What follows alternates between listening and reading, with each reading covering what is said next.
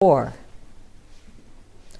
Joshu puts his sandals on his head. Main subject.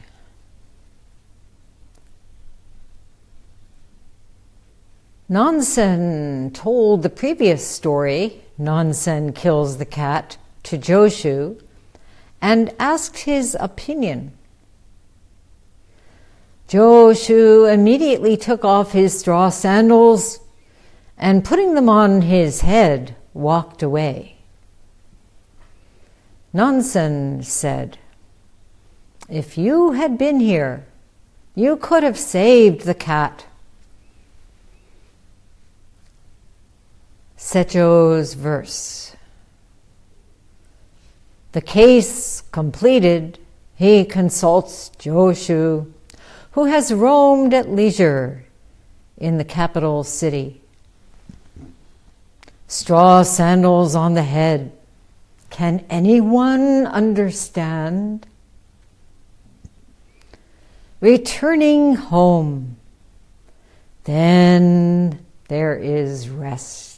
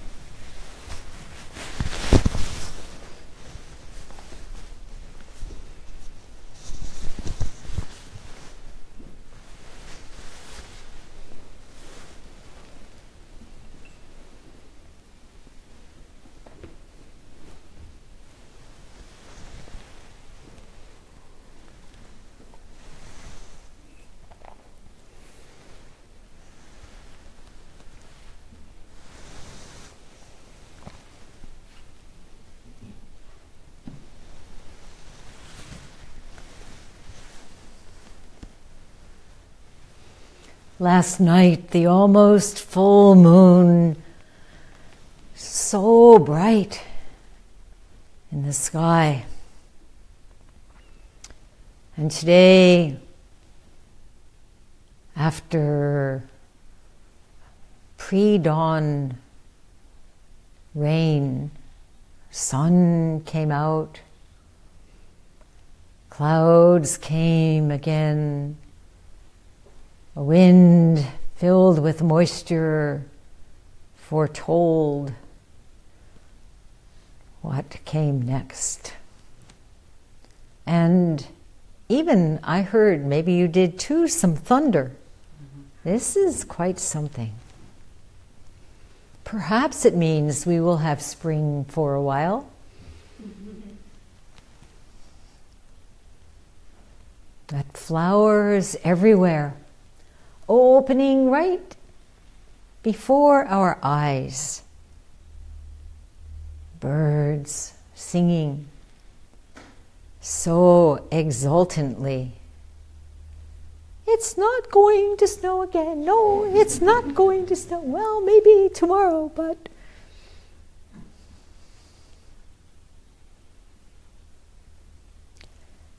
And today, at our spring session, we are picking up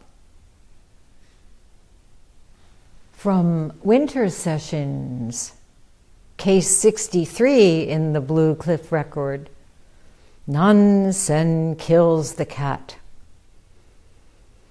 In the Mumonkan, in the Gateless Gate, some of you have worked on this koan. And you'll remember that both parts are together.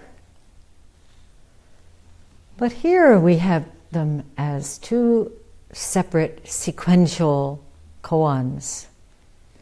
And the Blue Cliff Record is the most exhaustive investigation into these cases that appear one after another throughout the book, compiled by Setcho and with comments and sometimes an introduction and notes by Engo Kokugon. So today we come again to Nansen's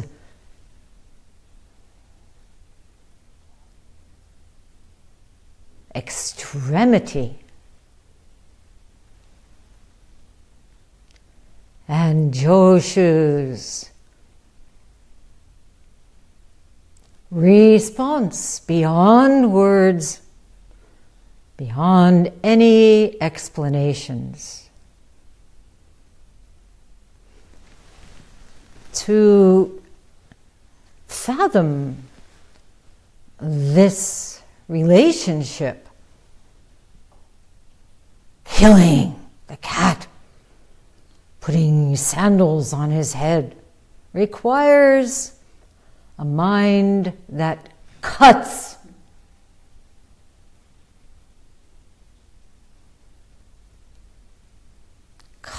through.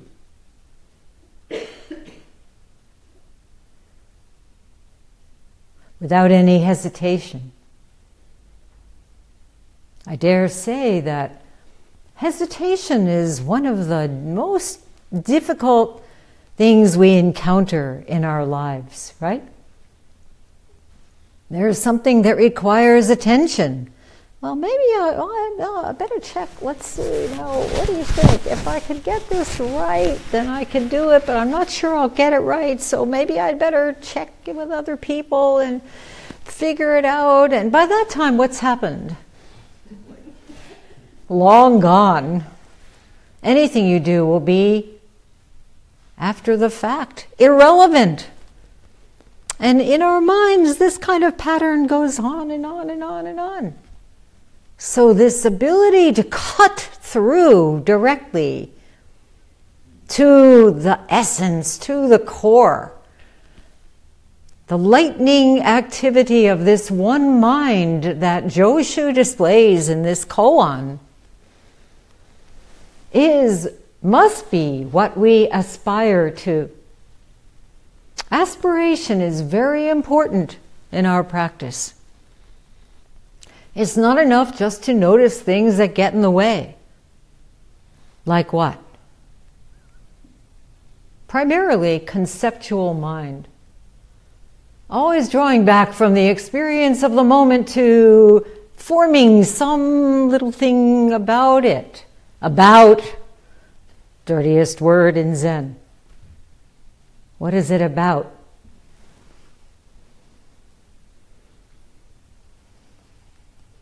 So to dwell there in that realm of about, that conceptual realm, is a complete waste of time. To have this mirror mind that sees and responds instantly, the clear mirror, is what our continual practice is bringing us to realize. We are growing into this. Of course, we had it all along. But what? We got in our own way. Mm, a lot of stuff we've added to it. So let's look at the main subject. Nansen told Joshu about what happened in case 63 when the monks were arguing from the eastern hall, from the western hall, about a cat. Now, what do you think they were arguing? Some of you were here in winter session. You remember? What were they arguing over? Does a cat have Buddha nature? Does a cat have Buddha nature? Mm, Ugh. Whose cat is it? Whose cat is it?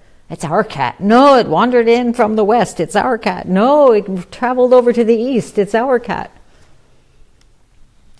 And of course, this is a metaphor for what goes on in our own minds. Trying to fix something, trying to frame something, trying to organize and categorize the wildness of our true being to make it more palatable? I don't know, but we do it. So, in this main subject, he tells the story to Joshu about how no one could respond when he said, Say a word, say a word, and I'll save this cat. The other hand is holding a knife. No one could say a word. So he killed the cat, cut it in two. And here, in this main case, it says, he told the story to Joshu and asked his opinion. Watch out. What did it say when we were reading yesterday this verse, faith in mind, right? Do you remember? What did it say about? Only cease to cherish opinions. Yes, avoid getting caught up. Yes, in preferences. The perfect way is not difficult, just avoid getting caught up in preferences. So, what opinion is Nansen asking Joshu for? Hmm? Did I do the right thing? You think that's what Nansen is asking Joshu? Don't forget, Nansen is Joshu's teacher. Did I do the right thing? Was it bad that I killed the cat? Did it go against the precepts? Joshu.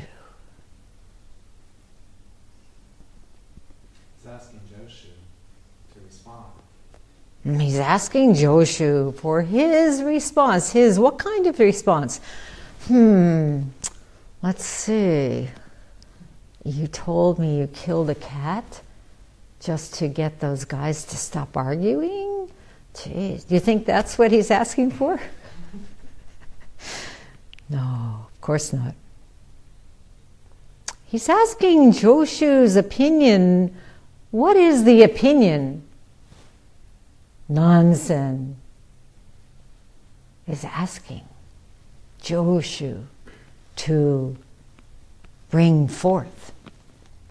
He's still in that say a word, right? Speak. The cat's already dead. Still. Speak. The opinion of no opinion? The opinion of no opinion, Subhuti. That's right the opinion of vast space, the opinion of, as Sosan puts it in this faith in mind, the mind harmonious with the way, the principle of identity in which we find all strivings quieted. And then what? Joshu immediately took off his straw sandals, putting them on his head, walked away. To which Nansen said, If you had been here, you could have saved the cat. Now, this is immediately troubling to our logical minds, isn't it? It's at least as troubling as Nansen killing the cat to save the monks of the eastern and western halls from their logical minds. You with me so far? So, what is this business of putting sandals on the head? Why? I'm sure you're wondering.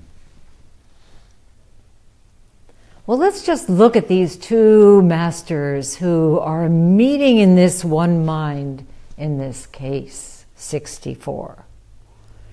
They appear in case after case of all the koan collections. So by now, for some of you who go to session almost every time here, Daibosatsu, New York Zendo, and elsewhere, you know them well.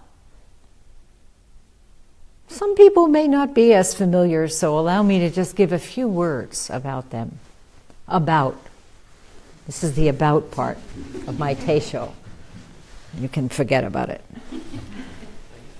Nansen Fugan Zenji lived from 748 to 834, and he was brilliant, very creative.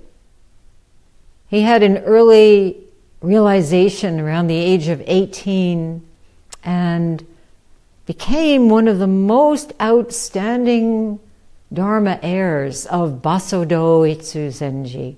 He had quite a few.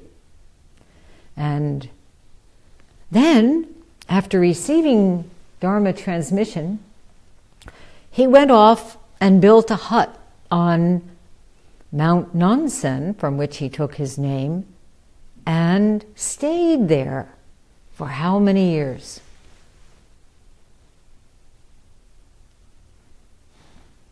I'll give you a hint. This is a very frequently used expression in Zen. 30, 30. 30 more years. You think you got something? 30 more years. And this is what many, many great teachers did. Not necessarily for 30 years, but in Nansen's case, this is what he did deepening his realization. Endless is the Buddha's way. So profound his realization that all he could do was be drawn into further profundity. Isn't this something? Very different from our culture Okay, you got it? Okay, bye bye. Start your own center now. So, hiding in the mountains. But word got around, and people started coming to Nansen for his great wisdom. One of them was a high ranking government official who managed to persuade him to come down the mountain and teach. And more and more students gathered around him. Hundreds of students found him, and one of them was Joshu. Joshu was born in 778, so from 778 to 748, who's good at that? 78, 48. 30 more years, right? So the 30 year interval between the birth of one and the birth of the other also has some resonance. Hmm?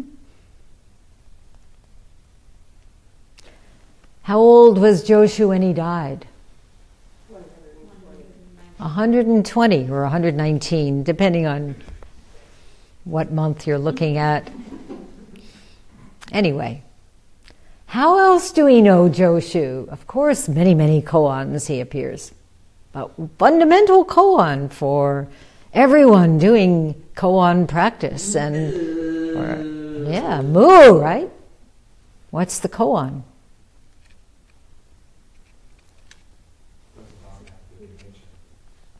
So we have a cat, we have a dog, Buddha nature.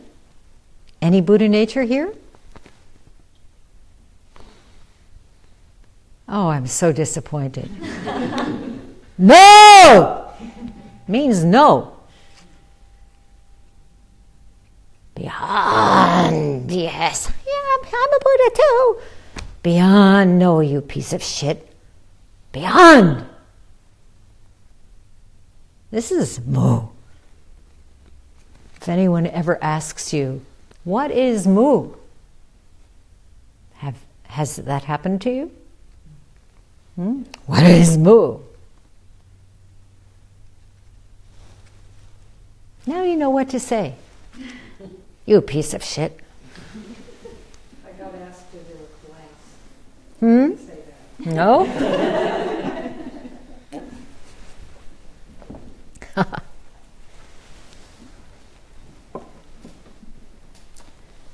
anyway, I, I, I use these expressions just to free us up a little bit from, you know, this, this kind of uh, locked into some artificial sense of the importance of everything. The meaning of what does it mean? What is it about we have to break out of this mentality.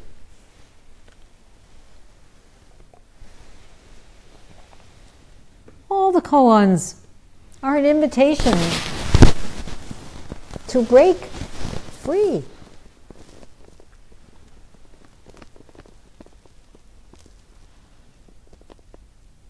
And the relationship of the teacher and the student in doing koan work can be what? Uncomfortable, frustrating, irritating, confusing, painful. Hmm? Did I leave something out? Can be fun. Having fun! See, she's not doing koan work. Great koan of your life. Having fun. This is breaking out. Wonderful. As life koan, genjo koan. We can get too serious about this business as we go through the texts but to just have fun with a koan, pick it up, jump in, respond, put your sandals on your head. Very good. Anyway, Joshu, when he was very young, he lost his father and mother. They both died. And at the age of 17, he had his first breakthrough, first realization.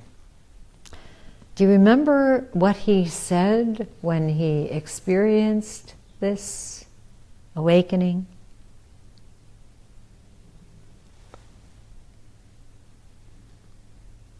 I just spoke on this at DBZ, so some of you were there. Hmm? Yes? What's this mean? You're afraid to say? it was a beautiful thing that he said. Suddenly, I was ruined and homeless. Suddenly, I was ruined and homeless.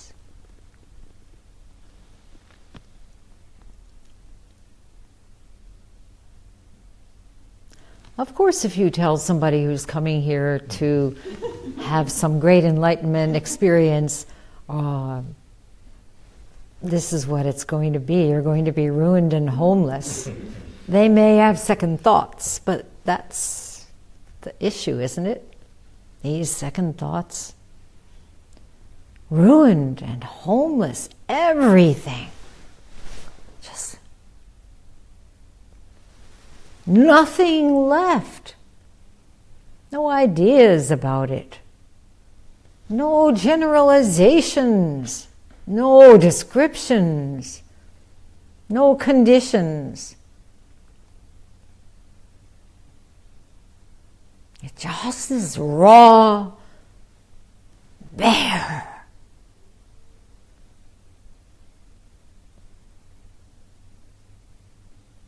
open mind.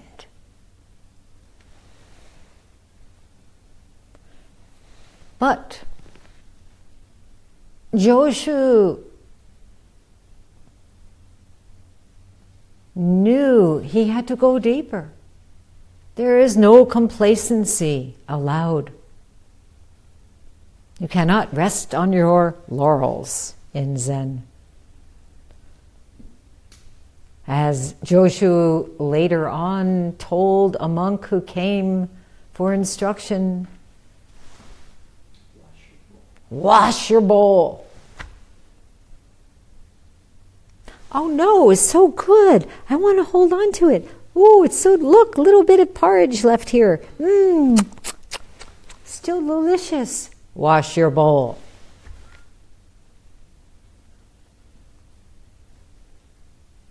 So, he went to Nansen's place and asked Nansen, What is the way? Nansen replied,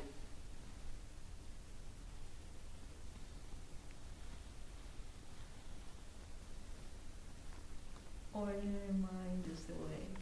Ordinary mind is the way. You know, the last time, I think it was at uh, Holy Days session, and I was speaking on Joshu and came to this again, this koan, and said, I think from now on, every teisho I give, I will recite this. So, sure enough, I come here. The next case sequentially is Joshu. Okay, so he asked, What is the way? And Nansen replied, Ordinary mind is the way. Joshu then asked, Shall I try to seek after it? This is a natural question, right? I'd like to know what is the way? How shall I get there? How can I find that way? Nansen said, If you try for it, you will become separated from it. Joshu said, How can I know the way unless I seek it? This is our dilemma, right? We want to know this great way of Buddha. And when we want to know, we want to find out how to get there. Where is this way? Show me how to get on the way. Nansen said, the way is not a matter of knowing or not knowing. Knowing is delusion. This is very helpful, right? Because we feel bereft much of the time. If we could only know. But as you may have realized for yourself, knowing is delusion. So then what? Okay, I just won't, you know, I won't investigate this matter. I'll just, uh, whatever, okay. What does that do? Not knowing is Ignorance. confusion. It sounds better delusion, confusion. Ignorance is good too. It also, either way, knowing and not knowing, both stem from fundamental ignorance. And this is very difficult for us because, after all, we've been trained, right? Well trained in pursuing knowledge. And the more we pursue knowledge, the more we find ourselves mired. Well, maybe admired too. We get a PhD, you know, whatever. But mired in delusion. And the opposite, giving up and saying, oh, what, yeah. Doesn't really do it. So both are aspects of ignorance, as you say. And then Nansen said,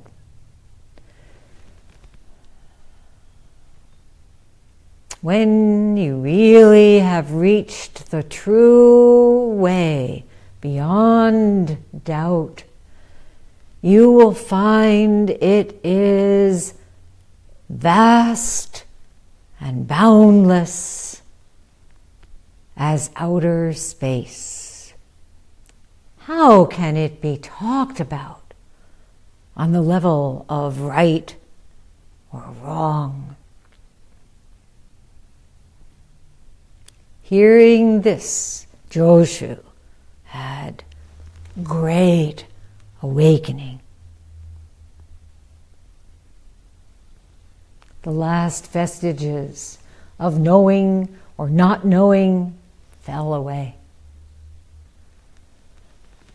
And then what happened? He spent the next 30 years 30 more years with Nansen.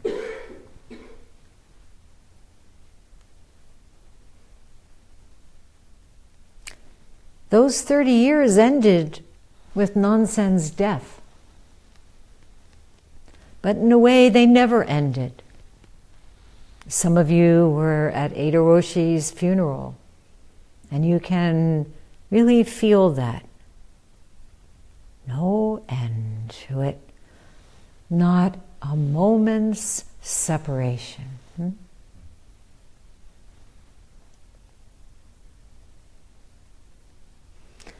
Then Joshu went into three years of mourning.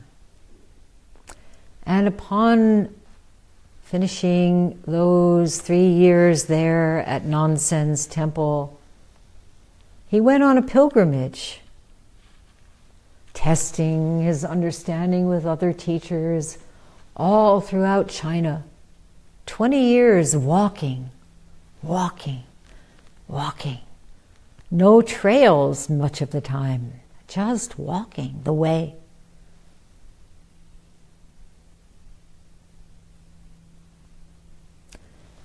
Finally, he settled down in his own place, Kanon Temple. How old do you think he was then? Maybe you've been following along? Hmm? He was 80 years old when he finally consented to sit still in his own temple and receive students. And it was said that when he spoke, a light hovered around his lips. Engo Kokugon, in his commentary, says, like a flint struck spark, like a flash of lightning, Joshu immediately took off his sandals, put them on his head, and left. His realized mind produced the living word, not the dead word, each day renewed, each moment renewed. This sounds familiar, right? Isn't that what we're doing here? Each breath renewed, each flower renewed.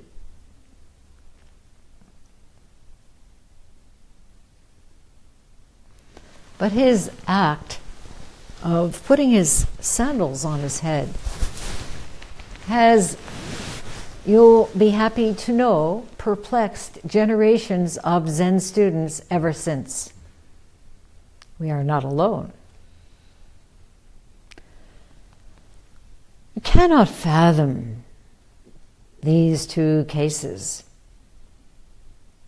without your own true experience. You can't comprehend by figuring things out That's our go to, that's our default mode. Let's try to figure this out. This is why koan work is necessarily so frustrating. We must frustrate that default mode.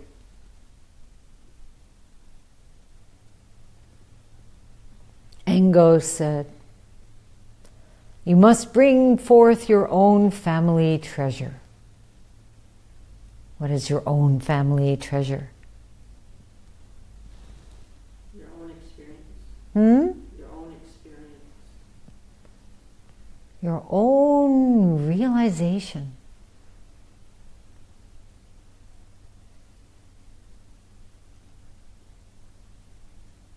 Only then, he said, will you see the great function of Joshu's total capacity.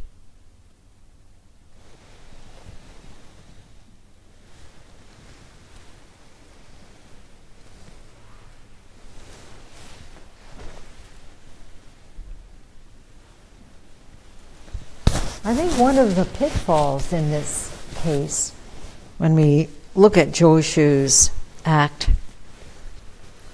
is that we may think it's in some way dismissive of Nansen's story. Maybe, in a sense, I, I don't care. What are you telling me all that about? Whole Mishigosh. But it's really anything but not caring. This act of Joshu is 100% mind to mind with Nansen's great effort with those monks of the eastern and western halls. What we are seeing here, this mind to mind relationship, is mutual exhausting oneself in compassion.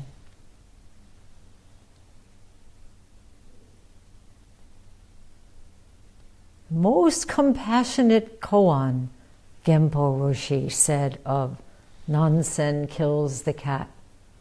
And immediately people's minds were like, What are you talking about?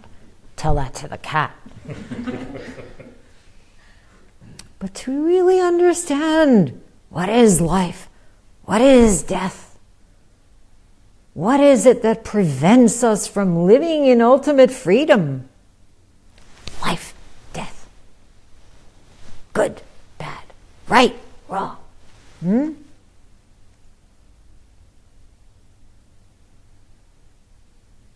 To free beings from their dualistic entanglements is the only thing these two great masters are concerned with.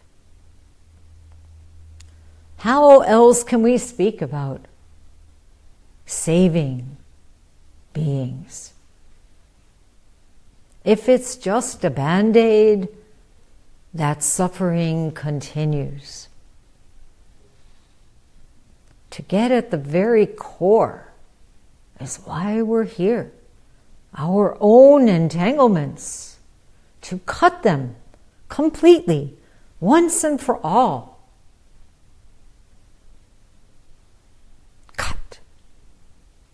Joshu is not caught up in Nansen's story. He was one with Nansen in a full embrace of the activity of compassion. There's a saying covered by the sky, held up by the earth, complete embrace. Just this.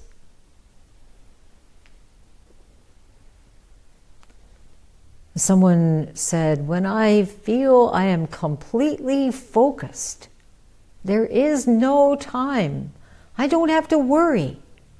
Everything is done in its own time, in, which is my time, which is no time. And this is what Joshu meant when he said, You are used by the 24 hours. I use the 24 hours. Or Dogen, being time. This is the most wonderful ease of our lives. Not to be just a little bit behind or a little bit ahead, right? Every now and then you feel in your meditation.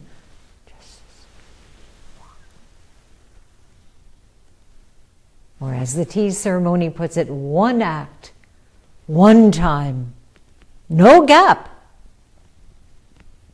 no rushing to catch up, no wishing you had done whatever, just now. Therefore, no worry. Rinzai put it in that one word, buji. Buji. Just nothing to do. It's already done.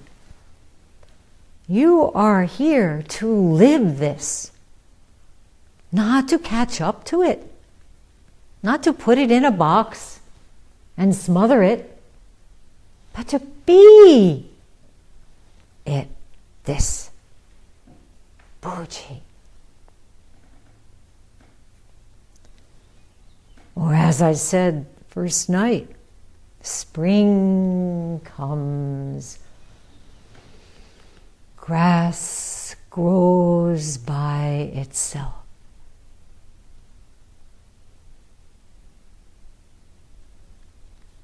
fully at ease. This morning in the Diamond Sutra, Subhuti told us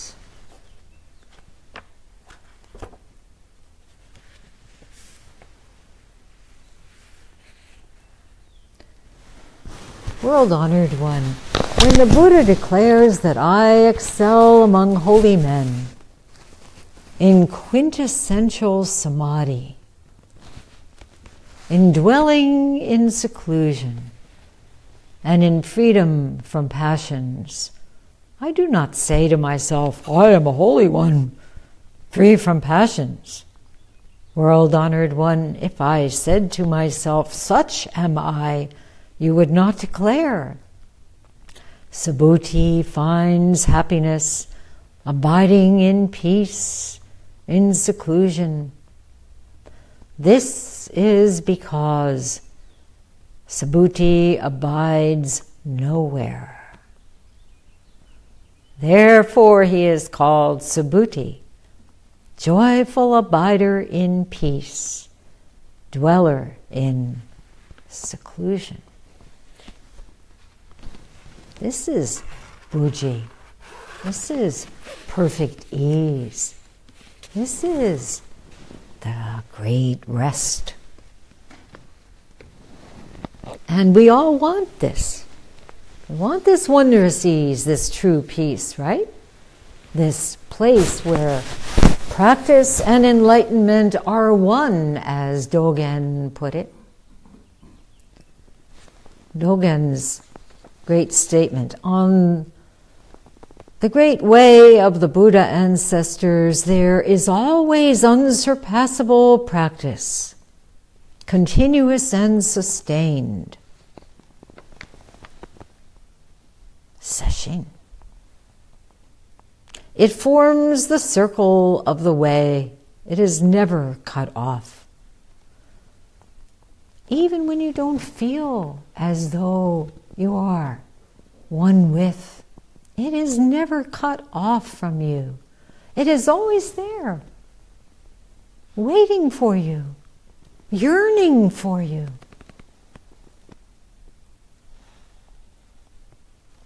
Then Dogen says, between aspiration, practice, enlightenment, and nirvana, there is not a moment's gap. This being so, continuous practice is unstained, not separated by you or others. The power of this continuous practice confirms you as well as others. Remember what Buddha said when he was enlightened? Wonderful. I and all beings together, one and at the same time, are perfect and complete. And Dogen ends this quote by saying, It means your practice. Please write this down. Okay. In your true mind, write this. Not.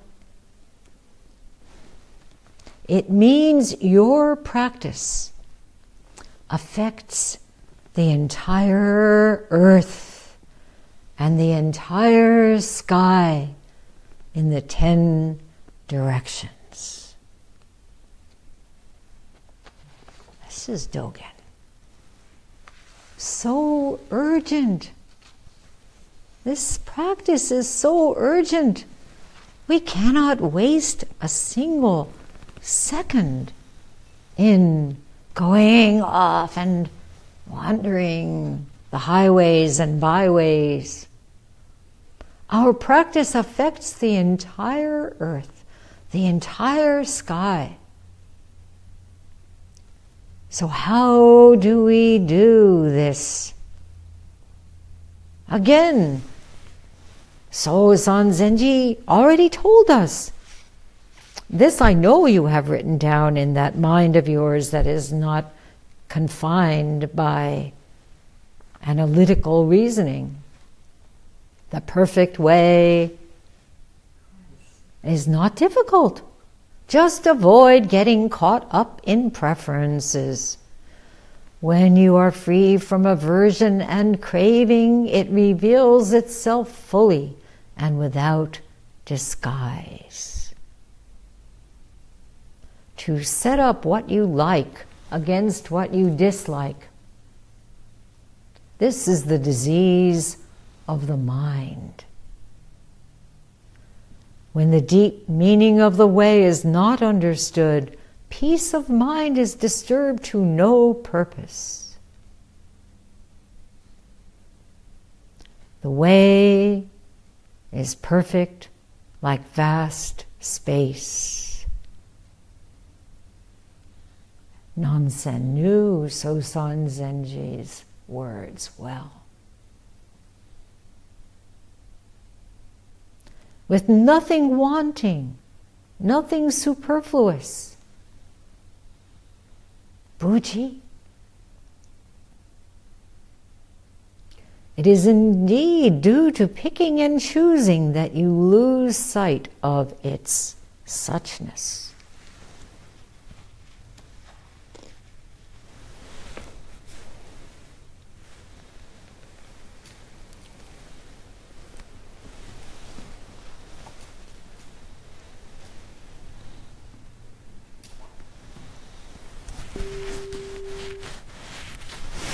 Really?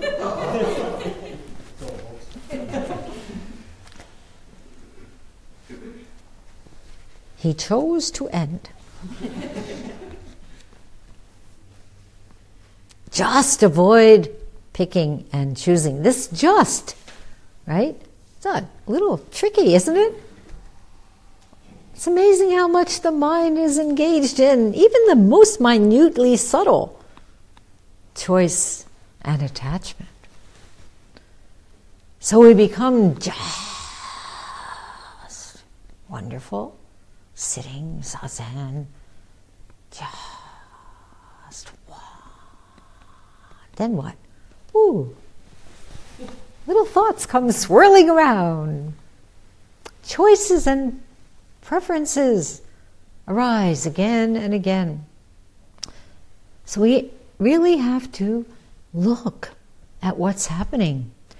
It's not allowed to just wander off without concern, right?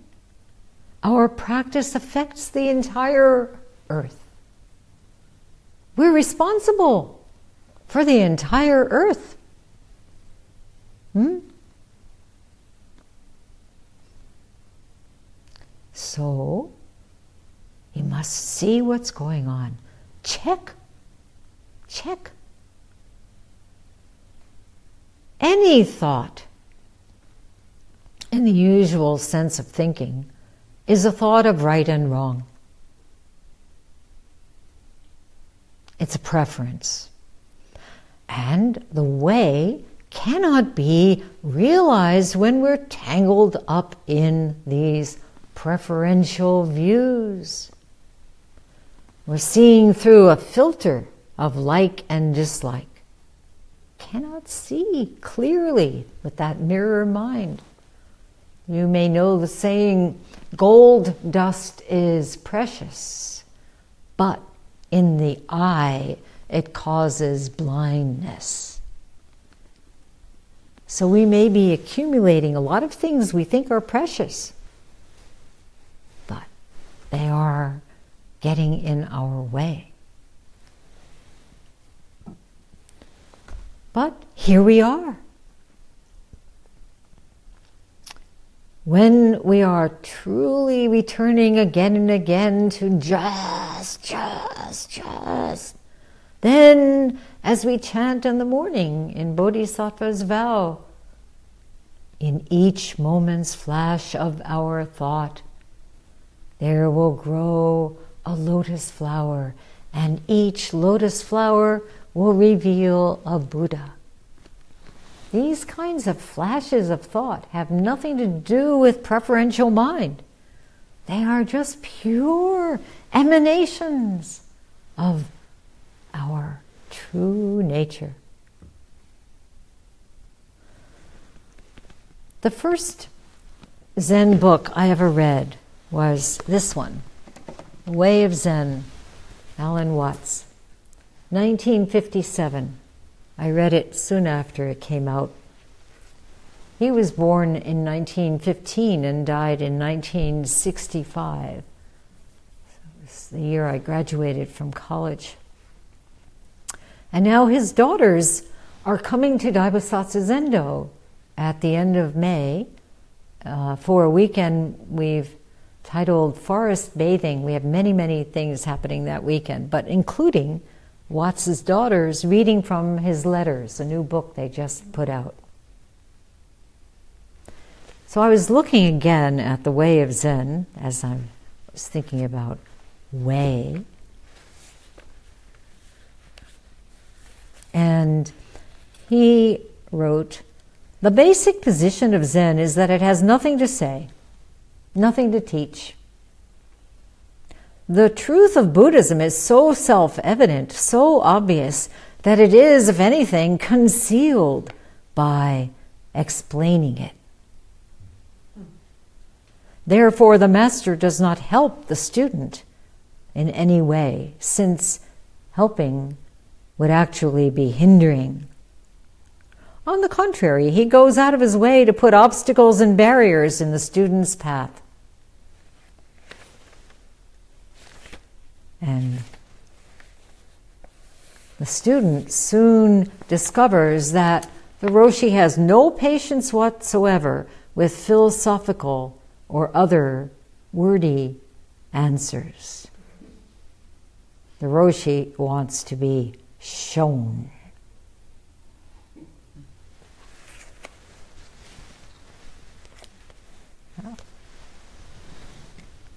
What is the way? You know the way is English for Tao in Chinese, Do in Japanese.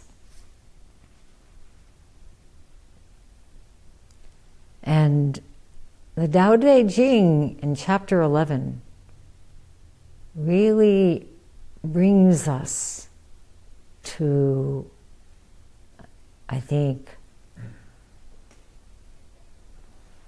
an intimacy with the way. We join the spokes together in the wheel, but it is the center whole that makes it move. We shape clay into a pot, but it is the emptiness inside that holds the water. We hammer wood into a house, but it is the inner space that makes it livable. We work with being, but non being is what is used.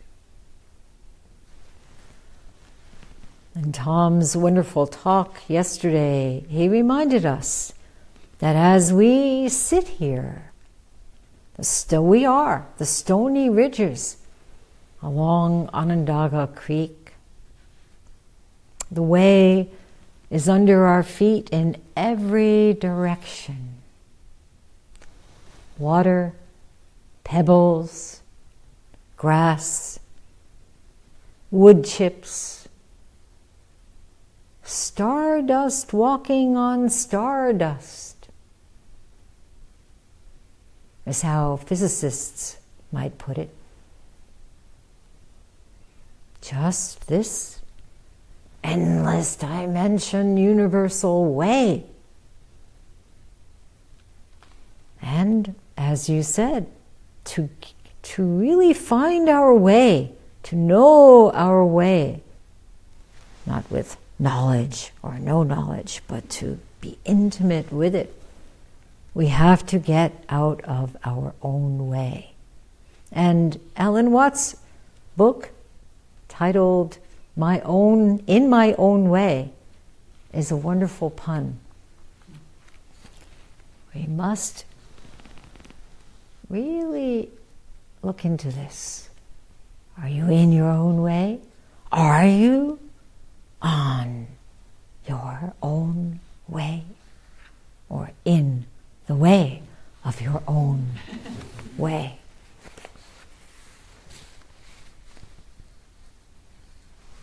So, this is our work, right? It's unending. To see directly what is in the way and realize its lack of substance. To stop identifying as oneself all the clutter that we have been carrying around and thinking has some kind of unchanging form that circumscribes our being. and holding on for dear life everything that is already gone.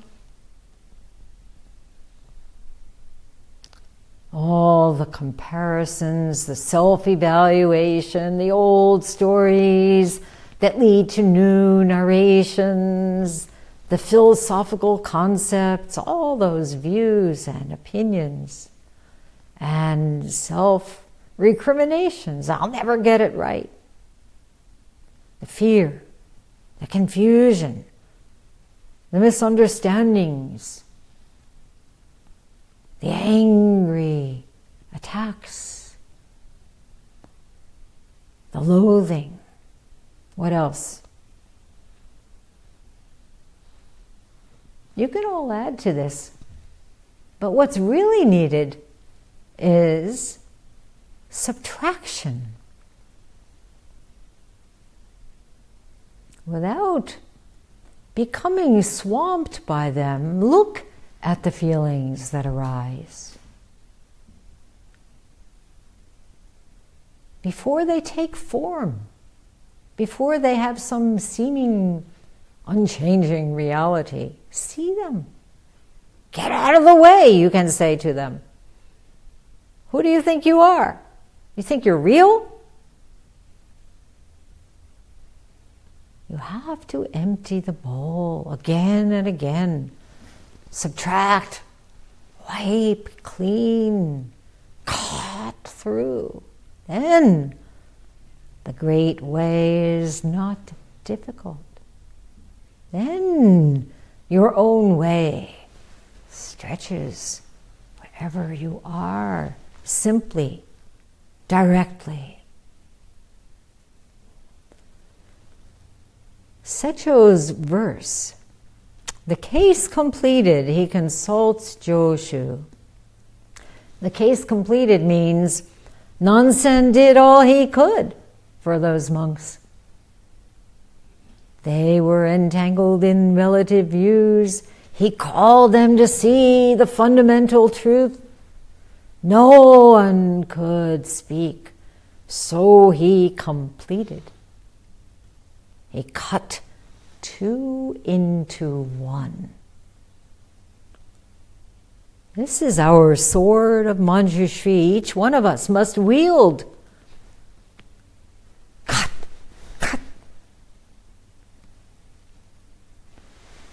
Settled it completely and asked Joshu to meet him at that ultimate point. And Joshu,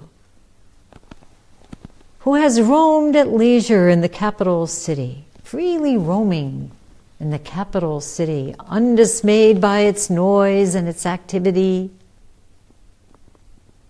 Engo says of this line singing and dancing, they accompany each other. Those who know the tune are few. Speaking of the capital city, someone asked, Well, what about Trump? What about Washington, D.C., our capital? How can that be comprehended when we recite, When I, a student of Dharma, look at the real form of the universe, all is a never failing manifestation of its glorious light? Really? But when our neighbor is jeering at us as we are walking in silent meditation, a cult, then we feel, oh my God, the weight of that hostility. Then we may remember in the Lotus Sutra, the Bodhisattva never despise people throwing rocks, shouting, hurling insults, and saying always, Someday you too will become a Buddha. To feel this in our hearts is to realize the way that compassion is not reserved for those deserving of compassion, right? When I, a student of Dharma, look at the real form of the universe, not the apparent, not the relative, but to see it directly, absolute relative, like this, one. Appearances, always shifting, always changing, no inherent reality. Real form. So we appreciate all these avatars of Buddha. We have so many helping us, right? In all the ways we need. And then he is roaming, Joshu is roaming, the verse says, in the capital city. The name of the capital city was Chang'an, which means eternal peace. And the capital here in this verse also is a way of speaking of Nansen's mind, Joshu's mind, your mind. This freedom of no entanglements, no enslavement. So Joshu's immediate gesture. This is a genuine act. It is not some imitative crazy Zen, but rather not artificial at all, the genuine thing. And Setcho says, straw handle, sandals, straw sandals on his head. Can anyone understand? And once again, this knowing, not knowing, delusion confusion. With this mind, no, we cannot.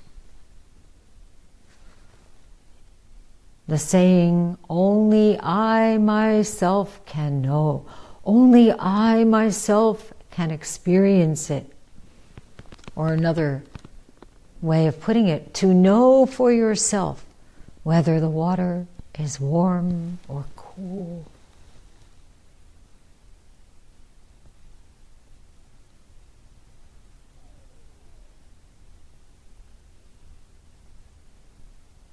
Returning home, then there is rest.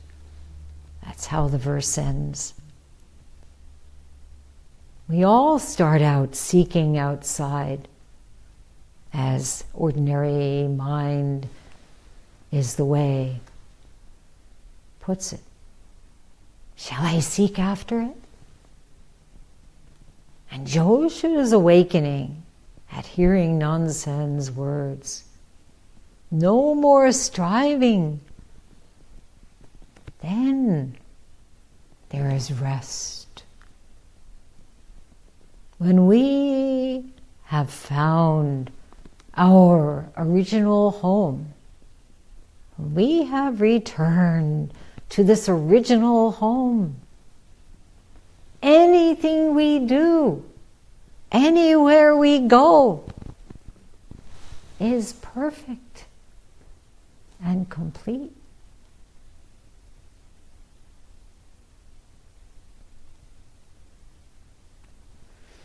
With every step, never apart from this way.